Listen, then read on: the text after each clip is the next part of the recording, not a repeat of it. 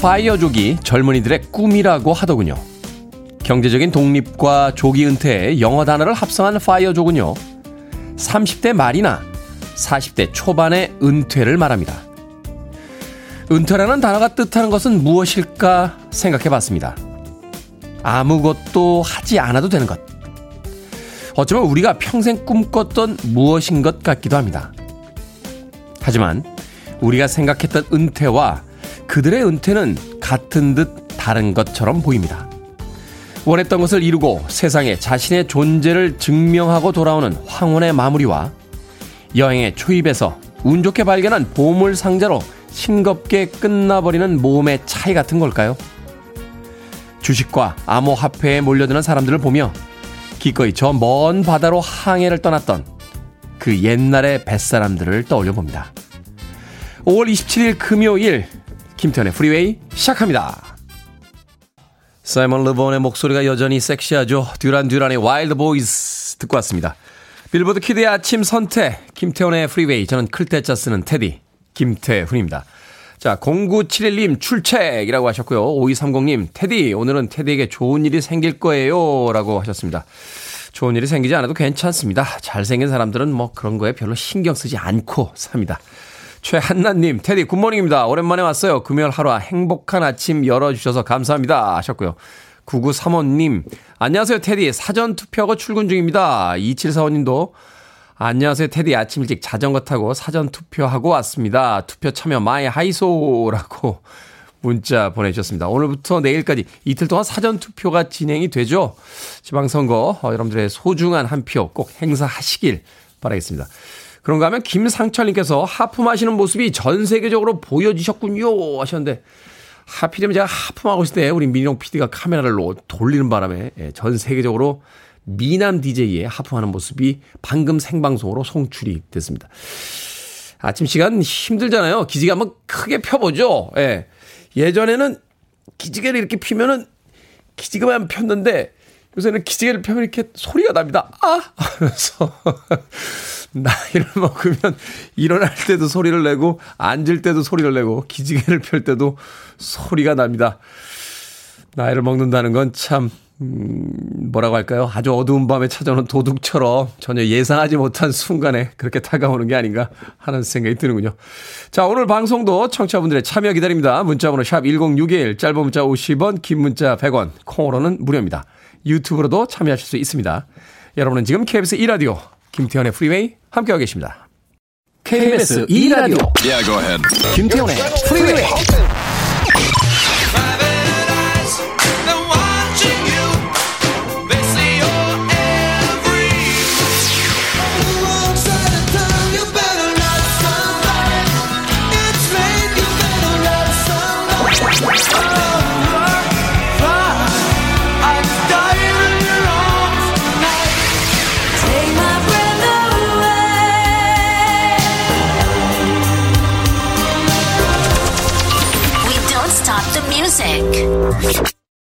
사랑스러운 곡이었죠. 6636님의 신청곡 the Richer의 Kiss Me 듣고 왔습니다.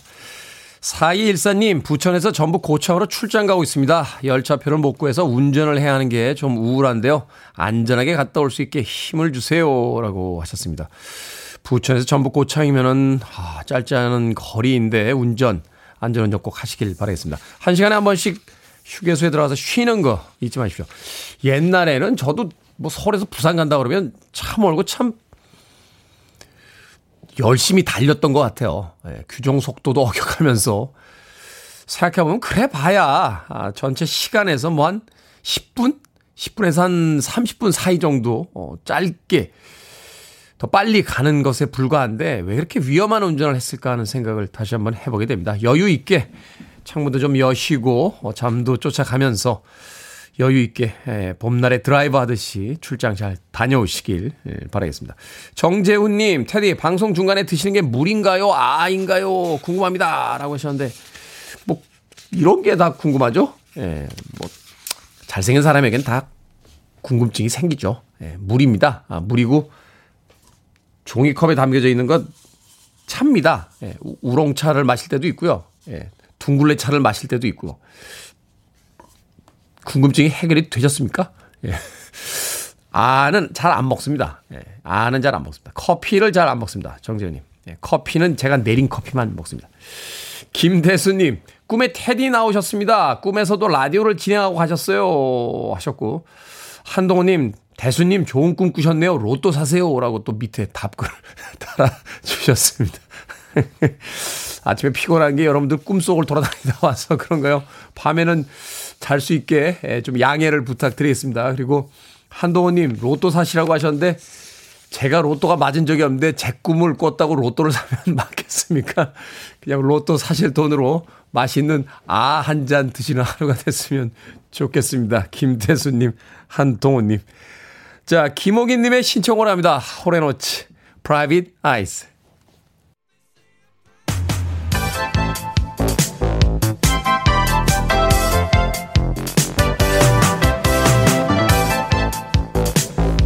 시각 뉴스를 깔끔하게 정리해드립니다. 뉴스 브리핑 캔디 전혜연 시사평론가와 함께합니다. 안녕하세요. 안녕하세요. 캔디 전혜연입니다. 자, 사회부총리 겸 교육부 장관 그리고 보건복지부 장관 후보자가 결정이 됐습니다.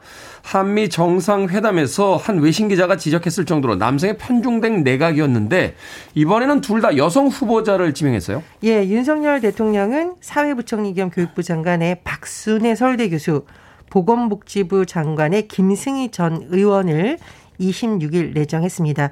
지금 사회부총리 겸 교육부 장관인 경우에는 김희철 후보자가 자진 사퇴를 했었고 정호영 복지부 장관 후보자도 아빠 찬스 논란에 휘말리다가 최근에 자진 사퇴한 상황이에요. 음. 어, 새롭게 지금 내정된 이 후보자들이 국회 인사 청문회를 거칠 수 있지는 일단 지켜봐야겠지만 만약에 통과를 한다면 현 정부의 18개 부처의 내각 인선이 마무리되는 것이고 그리고 만약 이 두 사람이 통과를 하게 된다면 새 정부의 내각에서 여성 장관은 다섯 명이 됩니다. 앞서 여성부의 김현숙, 중소벤처부의 이영, 환경부 하나징 장관 등이 있었습니다. 어, 그리고요, 식품의약품안전처장에 오유경 서울대 약학대학장이 내정이 됐는데요. 어, 뭐, 이분 같은 경우에는 청문회가 필요하지 않습니다. 근데 어쨌든 하루에 이렇게 세 명의 여성의 인선을 놓고, 네. 어, 인사 기준이 좀 변화가 있는지 없는지 뭐 이런 여러 가지 해석이 나오고 있습니다.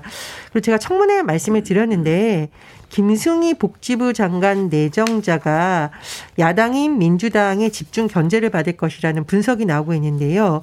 그 이유는 김승희 내정자가 지금 식약처장 국회의원을 거쳤습니다. 그런데 식약처장 출신일 때 2015년 5월 국회에 출석을 했었는데 당시에 이른바 가짜 백수 파동이라고 해서 네. 문제가 된 사안이 있었는데 여기에 대해서 해당 제품 섭취에 따른 인체 위해에 문제가 없는 것으로 판단한다고 해서 굉장히 논란이 됐습니다. 왜냐하면 그 가짜 백소라고 불리는 이업 우피소가 사실 독성이 확인이 된 거죠. 네. 그래서 아마 이제 이게 전문성이 있느냐, 자격이 있느냐 이게 논란일 수도 있다라는 분석이 나오고 또 하나 말씀드렸듯이 김내정 자가 자유한국당, 그러니까 국민의힘의 전신이었죠. 국회의원이었었는데 2019년 10월 국회 보건복지위 국정감사에서 한 발언이 논란이 될 것으로 보입니다. 당시 뭐라고 했냐면요. 문재인 대통령의 건망증을 보건복지부 장관이 챙겨야 된다라고 해서 굉장히 의원들의 항의를 받기도 했었고 또 건망증이 치매 초기 증상으로 나타날 수 있다라고 하면서 어, 문재인 전 대통령, 당시엔 대통령이죠. 치매 가능성을 언급한 발언이 굉장히 반발을 산 바 있습니다. 그래서 이런 부분도 어, 청문회에서 집중 견제를 받을 것으로 보이는데 어쨌든 청문회는 도덕성과 정책 능력을 모두 검증해야 되는 자리입니다. 네. 그래서 네. 이두 후보자 모두 이 청문회를 거쳐야 또 내각에 들어갈 수 있을 것으로 보입니다. 청문회를 지켜봐야 되겠습니다만 어찌됐건 여론에 의해서라도 어, 두 여성 후보자가 또 등장했다는 건 일단 긍정적인 신호로 좀 볼 수도 있겠네요. 네. 자, 주목할 만한 판결 소식입니다. 대법원에서 임금 피크제가 연령 차별이라고 판단을 했고요. 일명 윤창호법에 대해서 헌법재판소가 위헌 판단을 내렸습니다. 예, 임금 피크제는 일정한 나이가 되면 임금을 깎는 제도라고 할 수 있겠는데 다만 이 임금 피크제 모두가 연령 차별이다라고 보기엔 좀 무리가 있고요. 이번 판단의 경우에는 주목할 단어가 있습니다. 합리적 이유가 없이 그리고 적절한 보상 조치가 있었느냐에 좀 초점을 맞추셔야 이해가 쉬울 것 같습니다. 일종의 역차별 아닌가요? 나이가 많다고 갑자기 임금을 깎는 건 어떤 기준입니까? 그러니까 제가 조금 설명을 드릴게요. 네. 일단 합리적 이유가 없이 나이만을 이유로 임금을 깎는다. 이것은 현행 고령자 고용법에 위반이 된다는 겁니다. 왜냐하면 고령자 고용법 자체가 합리적인 이유가 없고 나이 때문에 노동자나 노동자가 되려는 사람을 차별해서는 안 된다라고 하는데 이 사례를 한번 잘 살펴보겠습니다. 대법원에서 다른 사건은요. 근로자 A 씨가 본인이 근무했던 B 연구원을 상대로 낸 임금 청구 소송 상고심이었는데요. 대법원에서는 1억 3천만 원을 A 씨에게 배상하라는 원심을 확정했습니다. 즉 A 씨의 손을 들어준 건데요. 이 연구원에서 2009년부터 정년을 61세로 그냥 유지를 하는 겁니다. 더 늘리지 않고 대신 네. 55세 이상 근로자 임금을 깎는 임금 피크제를 도입을 했습니다. 그런데 재판부에서는 A 씨의 임금이 그럼 줄었는데 업무 내용은 차이가 없었다. 따라서 이것은 연령에 따른 차별이다라고 판단한 거고요. 그리고 임금 삭감을 하면 뭐 예를 들어서 거기에 반해서 업무 강도가 줄었다든가 아니면은 연령을 더 늘려준다든가 이런 제가 말씀드렸듯이 합당한 보상 조치가 있었냐에 봤는데 없었다는 것입니다. 네. 어쨌든 이번 판결에 대해서 노동계와 경영계 해석이 완전히 다르고 있는데요. 어, 이번 판결을 계기로 유사한 소송이 잇따를 것이라는 전망이 제기되고 있습니다. 자, 지방선거 및 국회의원 보궐선거 사전투표가 오늘부터 이틀 동안 진행이 됩니다. 관련 소식을 좀 전해 주시죠. 예, 27일, 28일 지방선거 및 국회의원 보궐선거 사전투표가 진행이 되는데요. 새벽 6시부터 오후 6시까지고 신분증 꼭 챙겨 가셔야 됩니다. 공공기관이 발행한 사진이 붙어 있는 신분증 가져가셔야 되고 투표용지 모두 7장입니다. 다만 세종과 제주의 경우에만 기초단체장, 기초의원이 빠지면서 각각 4장, 5장이고 국회의원 보궐선거 같이 치러지는 지역은 좀 다르니까 주의해서 네. 보셔야겠습니다. 코로나19 확진자의 경우에는 28일 오후 6시 30분부터 8시까지 투표를 할 수 있는데 이 대선 때 좀 논란이 많았어요. 이 부분 제대로 하지 못했다고. 이번에는 확진자가 어쨌든 제가 말씀드린 시간에 비확진자와 동일한 방법으로 투표할 수 있는데 다만 이제 시간이 이렇게 막 마감 직전에 사람이 몰렸을 경우에는 좀 혼선이 있을 수 있다라고 하니까요. 조금 주의해서 미리 가시는 것을 조금 하셔야겠고요. 어, 제가 윤창호법 관련한 설명이 빠져서 이거 조금만 설명을 드리겠습니다. 윤창호법은 네. 2018년 휴가를 나왔다가 음주운전 차량에 숨졌던 고 윤창호 상병의 이름을 땄던 법입니다.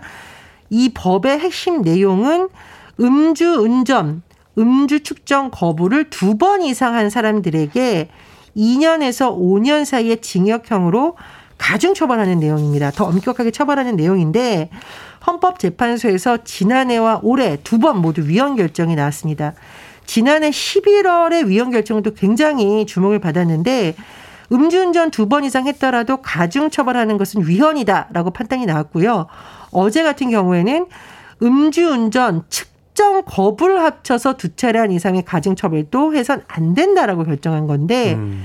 책임에 비해서 형벌이 지나치게 크다. 그리고 중요한 부분 아주 오래전 범죄까지도 합산해서 가중 처벌은 어, 부당하다 이런 취지입니다. 어쨌든 이 윤창호법이 굉장히 현장에서 필요하다는 의견도 나오고 있는데요. 잇따라 위헌 결정이 나면서 3년 만에 사실상 효력을 잃게 됐습니다.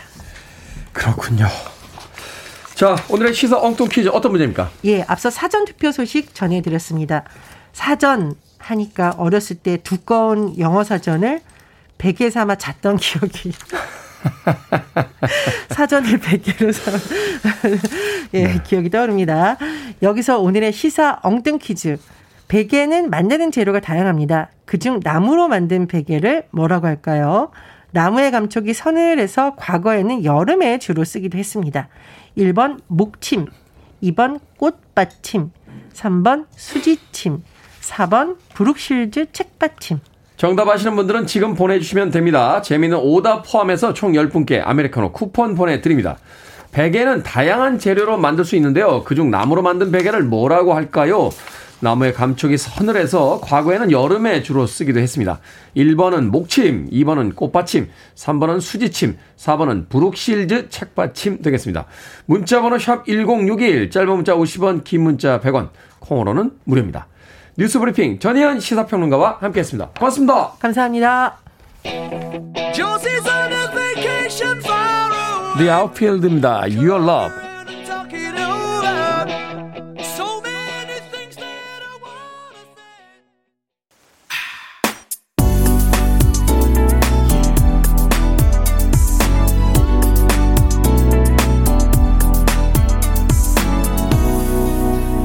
김태훈의 Freeway. 목소리 참 독특하면서도 매력적이죠. 신들러퍼의 All Through the Night 듣고 왔습니다. 자, 오늘의 시사 엉뚱 퀴즈. 나무로 만든 베개를 뭐라고 할까요? 정답은 1번 목침이었습니다. 목침. 3259님, 삐침. 너무 안 뽑아주셔서 삐쳤습니다. 라고 하셨습니다. 뽑아드렸으니까 삐치지 마십시오. 9696님, 저희 딸이 엄청 새침한데 새침 아닐까요?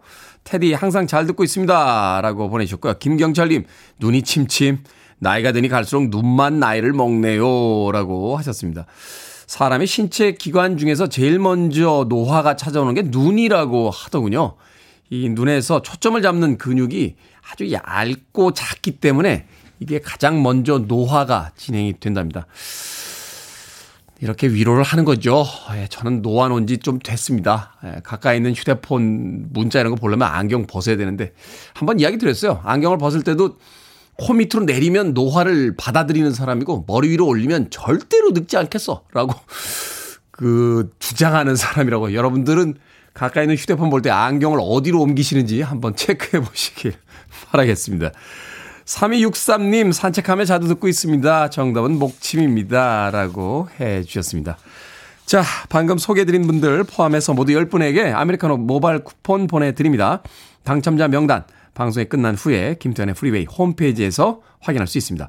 콩으로 당첨이 되신 분들은요. 방송 중에 이름과 아이디 문자로 보내주세요. 모바일 쿠폰 저희들이 보내드리겠습니다. 문자 번호는 샵 1061 짧은 문자는 50원 긴 문자는 100원입니다. 자, 한원님께서 신청하신 곡입니다. 사랑하는 연인을 떠나보낸 후에 그 사진을 끌어안고 잠든 친구의 모습에서 가사를 썼다라고 하죠. 커팅 크루입니다. I just died in your arms.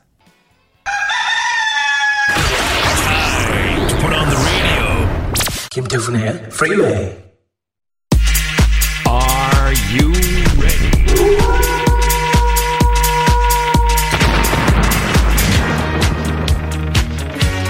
고민 해결은 제가 전문입니다. 결정은 해드릴게 신세계 상담소.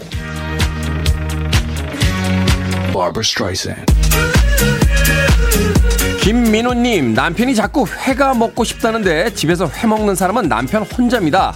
아이들도 저도 안 먹는데 시켜줄까요? 아니면 말까요? 시켜줍시다. 안 시켜주면 밖에서 다른 사람들이랑 소주에 먹고 옵니다.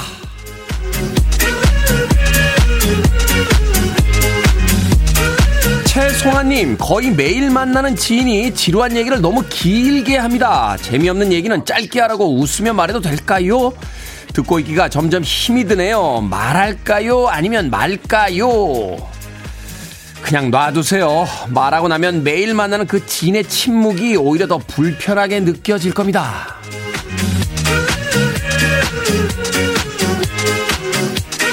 김성환님, 남편은 회식하고 오면 꼭 배고프다면서 밥을 달라고 합니다. 회식할 때 저녁 먹는 거 아닌가요? 귀찮으니까 밥을 차려주지 말까요? 아니면 불쌍하니까 차려줄까요? 차려주세요. 불쌍하니까요.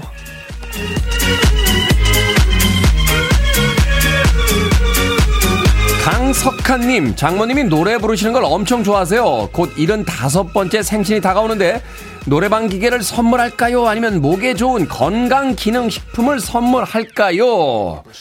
당연히 노래방 기계. 자, 점수 좀 따봅시다. 방금 소개해드린 네 분에게 선물도 보내드립니다. 콩으로 뽑힌 분들 방송 중에 이름과 아이디 문자로 보내주세요. 결정하기 힘든 고민들 계속해서 기다립니다. 문자번호 샵 1061, 짧은 문자 50원, 긴 문자 100원, 콩으로는 무료입니다. You're listening to one of the best radio stations around. You're listening to 김태훈의 Freeway.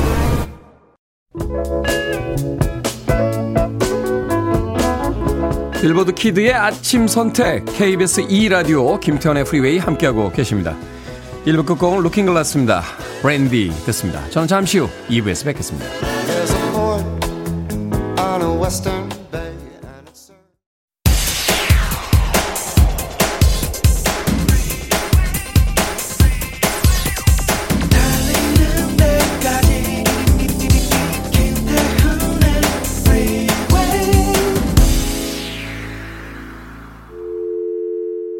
Your arms around me. I need to feel your touch.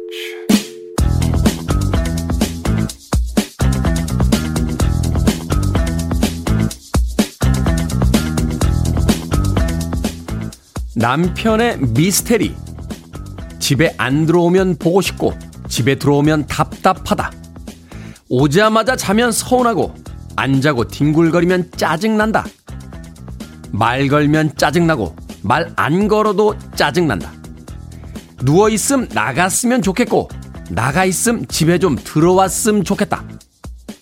늦게 오면 화가 나고, 일찍 오면 괜히 불편하고 신경 쓰인다.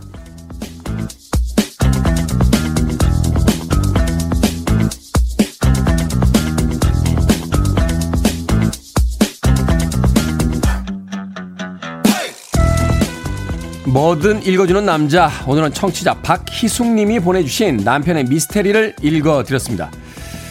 박희숙님, 설마 정말 이렇습니까? 말을 해도 문제, 안 해도 문제, 집에 일찍 들어와도 문제, 늦게 들어와도 문제. 도대체 남편들은 어떻게 하라는 겁니까? 한편으로 생각해보면 이건 남편의 미스테리가 아니가 아내의 미스테리가 아닌가 싶기도 합니다. 그러니까 진정한 사랑이란 생각도 한편으로 또 드는군요. 눈앞에 있어도 신경이 쓰이고 눈앞에 안 보여도 신경이 쓰이고 하루 종일 남편 생각만 한다. 뭐 그런 거 아닙니까? 아일랜드의 가족 그룹이죠. 코르스의 What Can I Do 듣고 왔습니다. 나는 뭘 할 수 있나요? 라고 묻고 있습니다.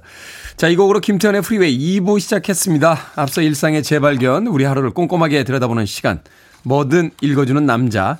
오늘은 청취자 박희숙님이 보내주신 남편의 미스테리를 읽어드렸습니다. 읽다 보니까 남편이 아니라 박희숙님의 미스테리가 아닌가 하는 생각이 드는군요. 집에 있어도 짜증이 나고, 나가 있으면 또 보고 싶고, 들어오자마자 자면은 짜증이 나고, 안 자고 뒹굴거려도 짜증이 나고. 최홍준님, 뭐, 우째야 되노? 라고 보내셨고요. 0998님, 공감 200%입니다. 김선봉님, 완전 우리 집 풍경이네요. 남편은 늘 억울합니다. 이은희님, 퇴근하면 집에 곧장 오는 남편, 저녁 밖에서 좀 먹고 집에 왔으면 좋겠습니다. 하셨고요.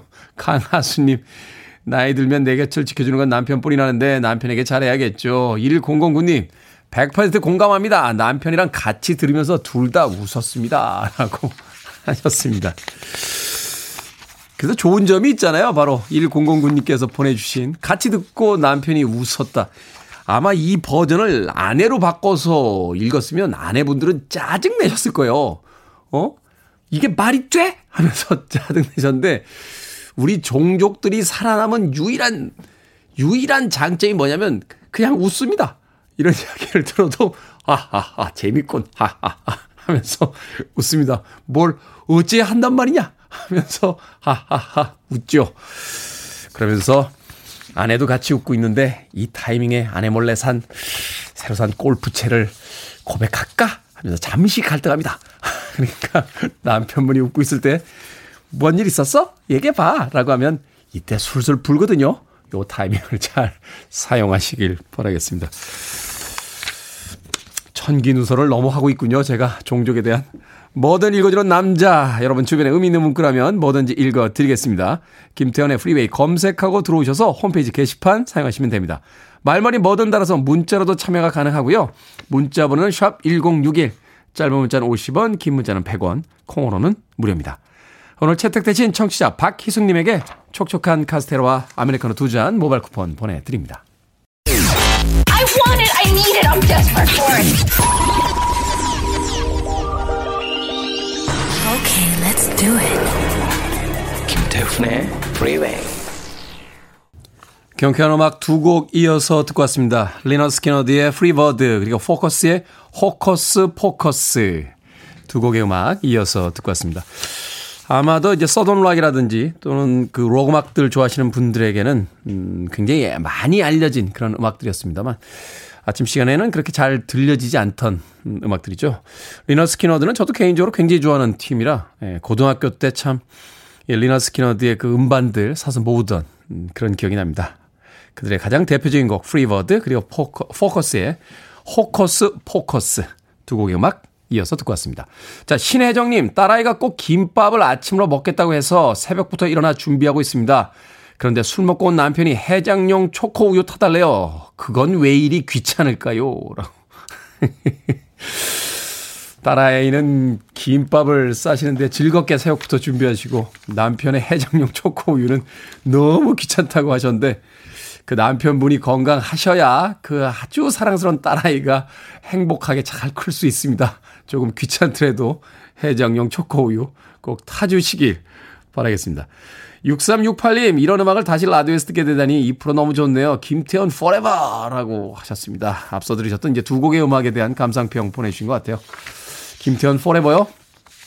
이렇게 자꾸 염원해 주시면 영원히 살 수도 있지 않을까 하는 생각도 해보게 되는군요. 자, 박상희님, 깨우 금요일 출근 완료입니다. 오늘 사는 곳에 재활용 분리수거일이라 아침부터 바쁘게 땀 빼고 출근했습니다. 하셨는데, 아, 그렇군요. 오늘 금요일 재활용 수거일입니다. 저도 분리수거하는 날이라 집에 들어가면 그 택배 박스들 또 정리해서 오늘 내놔야 되는 날이군요. 바쁜 오후가 될 것 같다 하는 생각 박사님의 문자를 통해서 또 알게 됐습니다. 고맙습니다.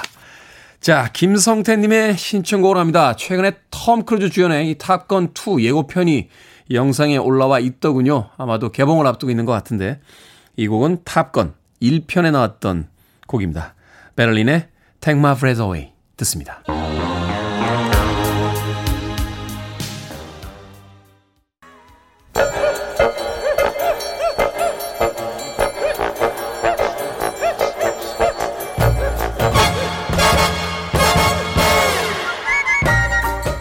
온라인 세상 속 촌철살인 해악과 위트가 돋보이는 댓글들을 골라봤습니다. 댓글로 본 세상.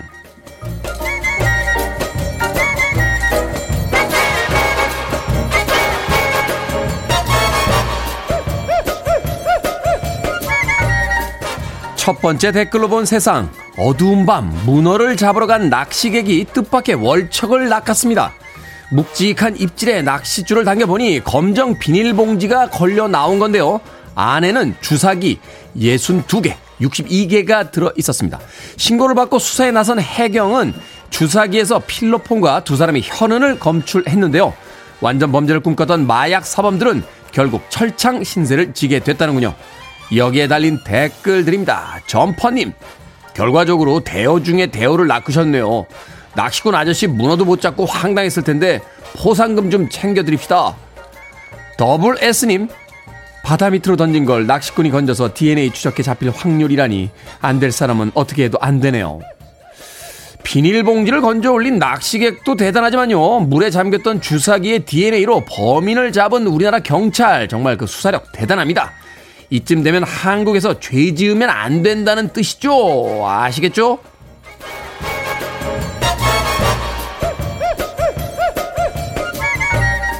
두 번째 댓글로 본 세상. 최근에 탄산 공급이 줄어들면서 콜라나 사이다 제조에도 차질이 빚어지는 거 아니냐 하는 우려가 나오고 있다고 합니다.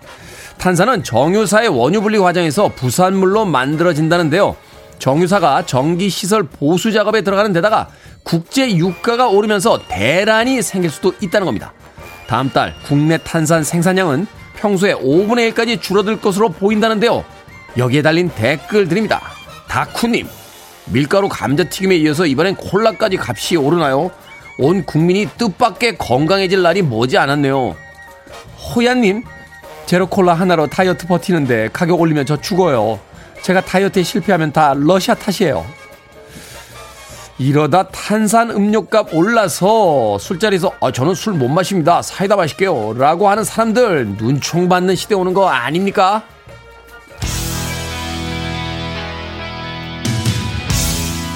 릭 스프링필드입니다. Love Somebody.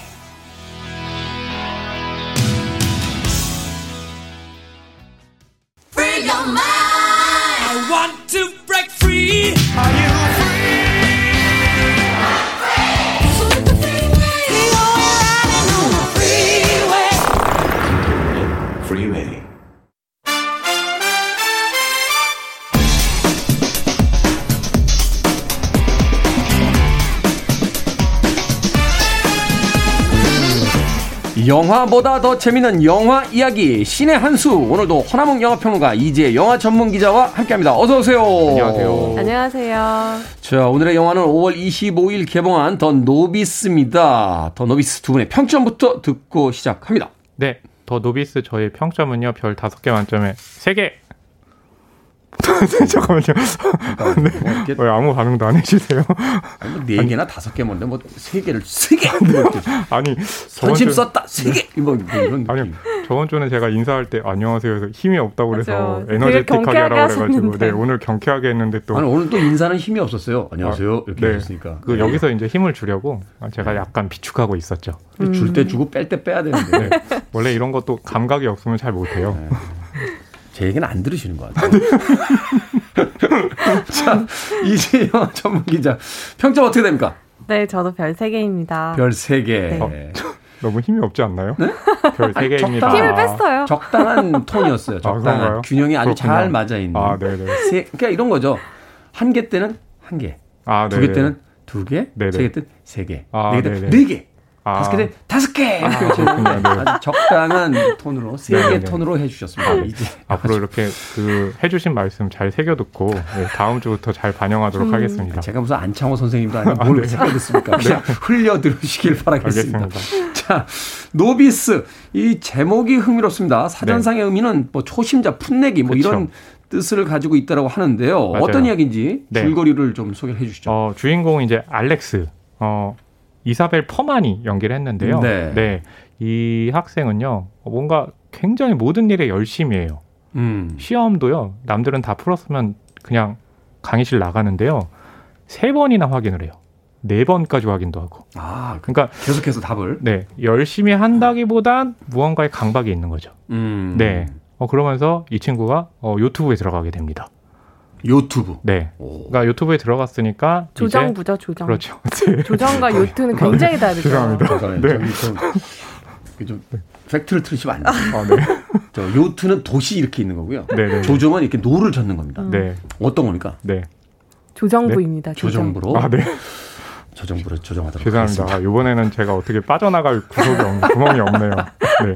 조정부에 들어갑니다. 네. 들어가기 때문에 말하자면 The Novice죠. 초심자죠. 음. 하지만 이 알렉스는 어떻게 해서든 여기서도 어, 그 1군과 2군으로 나눠져 있는데 빠른 시간 안에 기록을 어, 경신해 가지고 1군으로 대표 선수가 되려고 합니다. 그 학교에.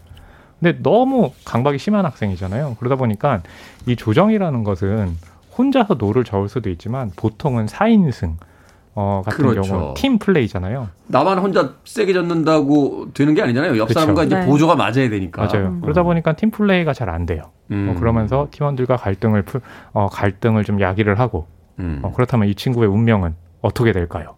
갑자기요? 팀원들과 조정- 화해를 하고 어떻게 될까요? 네. 조정부에서 노 젓다 말고 이 친구의 운명은 어떻게 되냐고요? 갑자기요? 마치 그 노를 젓는 게 나의 운명을 향해 나아가는 것처럼 어. 네 어떻게 될까요? 어떻게 될까요? 네 사실 별 내용은 없습니다. 아, 그렇게 네. 네. 아니 이미 그렇게 들려요. 네. 줄거리 소개해 주셨는데 네. 별 내용이 없는데 그럼에도 불구하고 가져온 이유는 분명히 있을 것 같아요. 그쵸. 일단 특이했던 것이요. 이 노비스 저도 자료를 찾아봤더니 장르가 스릴러로 분류가 음. 돼 있어요. 네. 뭐 조정이 어떤 하나의 소재이긴 하겠습니다만 여기에 이제 중심이 있는 건 아니고 네. 바로 이것을 이제 매개로 해서 어떤 메시지를 전달하려고 하는 것 같은데 근데 네. 스릴러다 영화의 톤이 좀 네. 특이한데 일단 우리가 흔히 보통 운동을 하면 건강해진다라고 하잖아요. 네. 그리고 또 스포츠를 통해서 건강한 정신을 함양한다 이런 얘기들을 많이 하는데 여기서 주인공이 하는 스포츠는 그것과는 좀 거리가 멀어요. 그러니까 조정을 해서 1군에 들어가기를 원하잖아요. 네. 알렉스는. 근데 조정을 좋아하거나 조정을 정말 잘하고 싶은 그런 동기는 아니에요. 이 사람은 강박증을 가지고 있는 사람이거든요. 그래서 강박증. 네, 자신이 못하는 것을 잘해야 되는 거예요. 그래서 전공도 자신이 가장 못하는 물리학을 선택했고 조정 같은 것도 사실 훈련하는 과정에서 코치가 굉장히 잘하는 친구가 있거든요. 고등학교 때 운동 선수를 했던 그 친구를 계속 칭찬해요. 아, 너 정말 타고났다. 너 정말 음. 타고났구나. 이렇게 얘기를 하는데 이 친구는 두- 주인공 알렉스는 그렇지 못하거든요. 그러니까 그게 자극이 돼서 내가 못하는 이것을 내가 잘 해내겠어.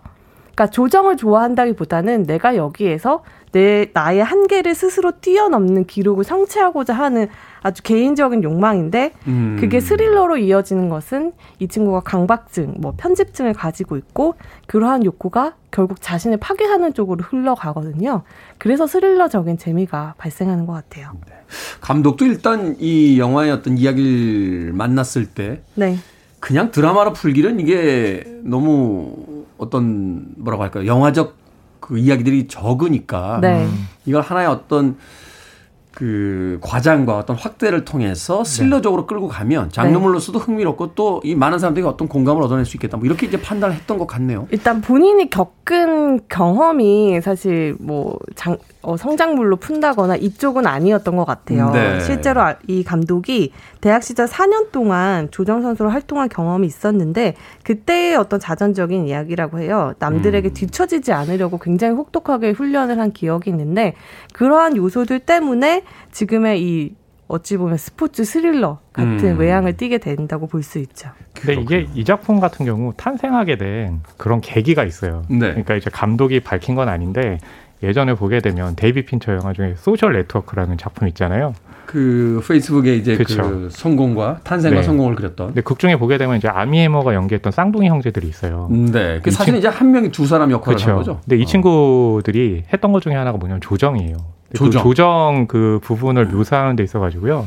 그 데이빗 핀처 영화에서 그 조정이 굉장히 스포티한 그런 이미지를 만들 수 있다는 걸 보여줬거든요. 네. 그래서 이 영화에서 보여주는 그 이미지 자체를 보면 거기서 가져온 것들이 굉장히 많아요. 음. 그런 화법이. 그래서 이 별 내용이 없다라고 얘기는 하지만 그 요트가 갖고 있는 그런 역동성. 아 죄송합니다. 예, 조정. 네, 어, 저를 조정해 주시고 있네요. 아, 네, 요, 죄송합니다. 요트 요새 사고 싶으신가 봐요. 사람을 하나 돈 제가 뭔가 이렇게 것 좀. 거대한 거에 거대한 이게. 있어서 네 그 조정이 주고 있는 역동적인 그러니까 물과 노가 저었을 때 음. 물튀김 같은 것들이 굉장히 역동적이잖아요. 거기다가 그 주인공 인물 자체가 아까 말씀하신 것처럼 강박증이 있는데 그 강박증이 강박증이라는 것은 자신을 뛰어넘는 부분이잖아요. 음. 그게 연결되면 어, 굉장히 좀 좋은 그림들이 나오는 거죠. 아, 이렇게 심리적인 어떤 강박과 그 네.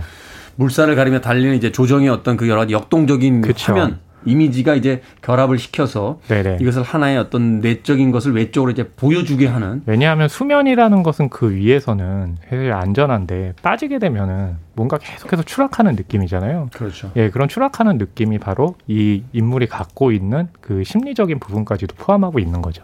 그렇군요.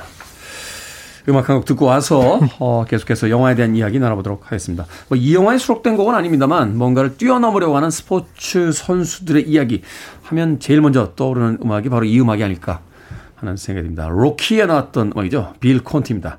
Gonna Fly Now. 왠지 자리에서 일어나서 계단에도 뛰어 올라가야 될 것 같은 그런 음악이었습니다. 빌 콘티의 Gonna Fly Now 듣고 왔습니다. 빌보드 키드의 아침 선택, KBS 2라디오, 김태훈의 프리웨이, 신의 한수. 오늘도 호남흥 영화평론가 이지혜 영화 전문기자와 함께 영화 이야기 나눠보고 있습니다.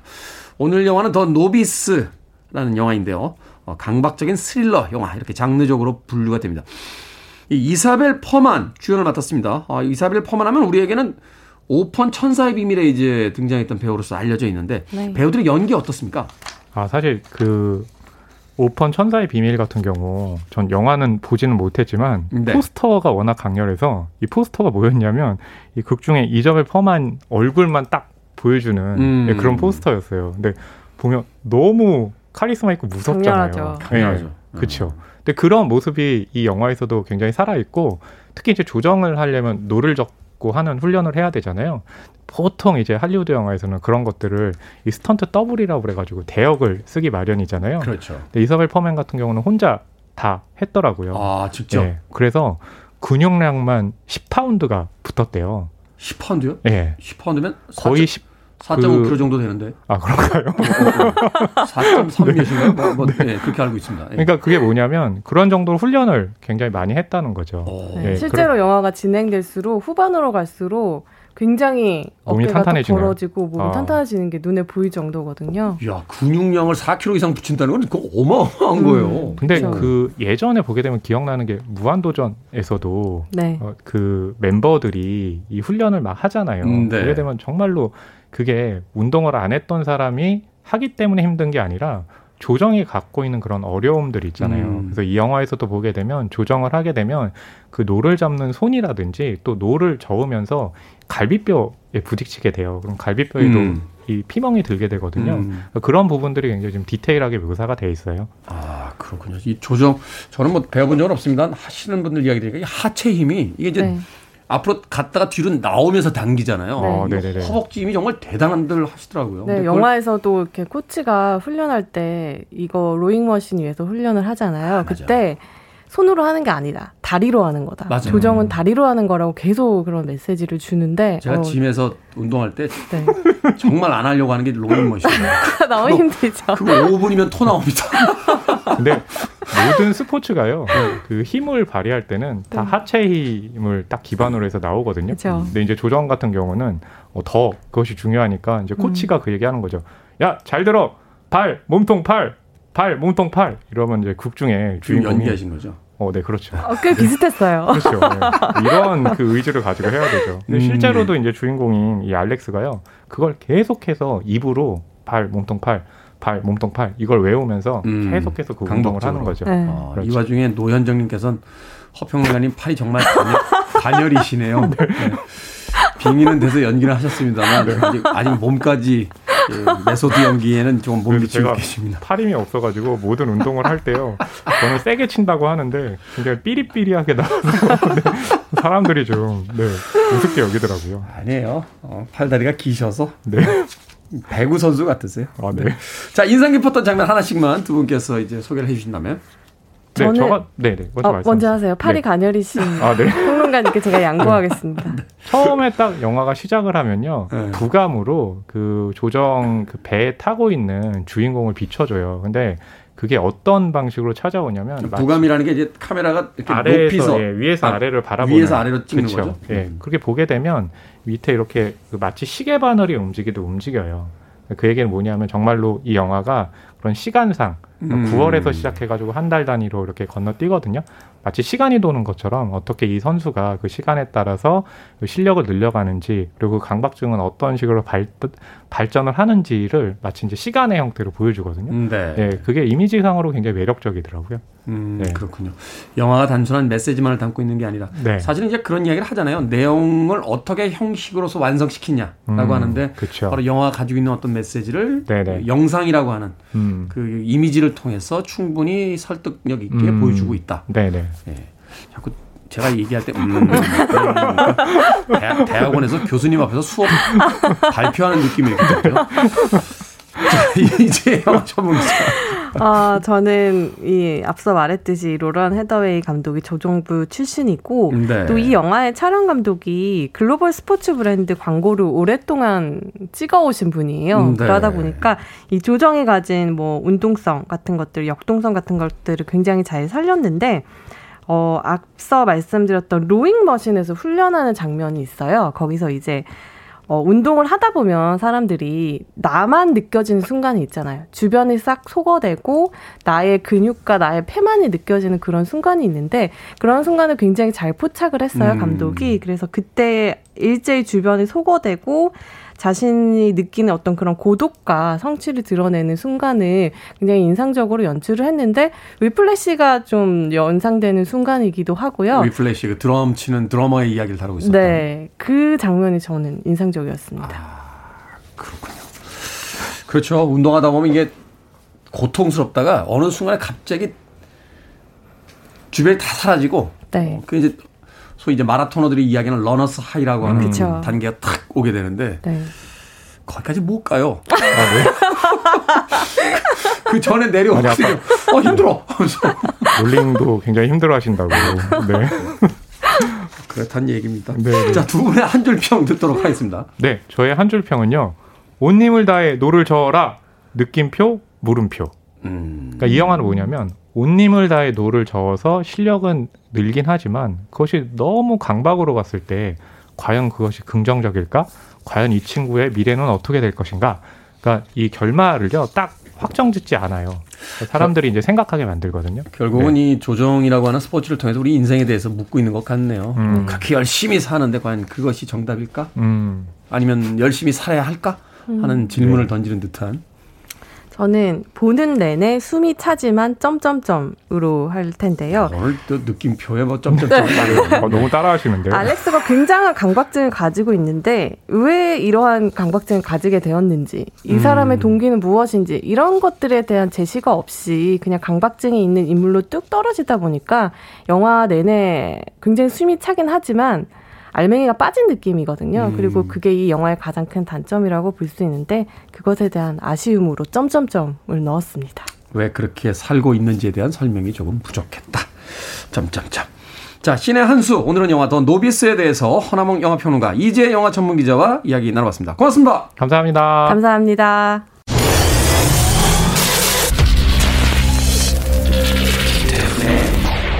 Freeway.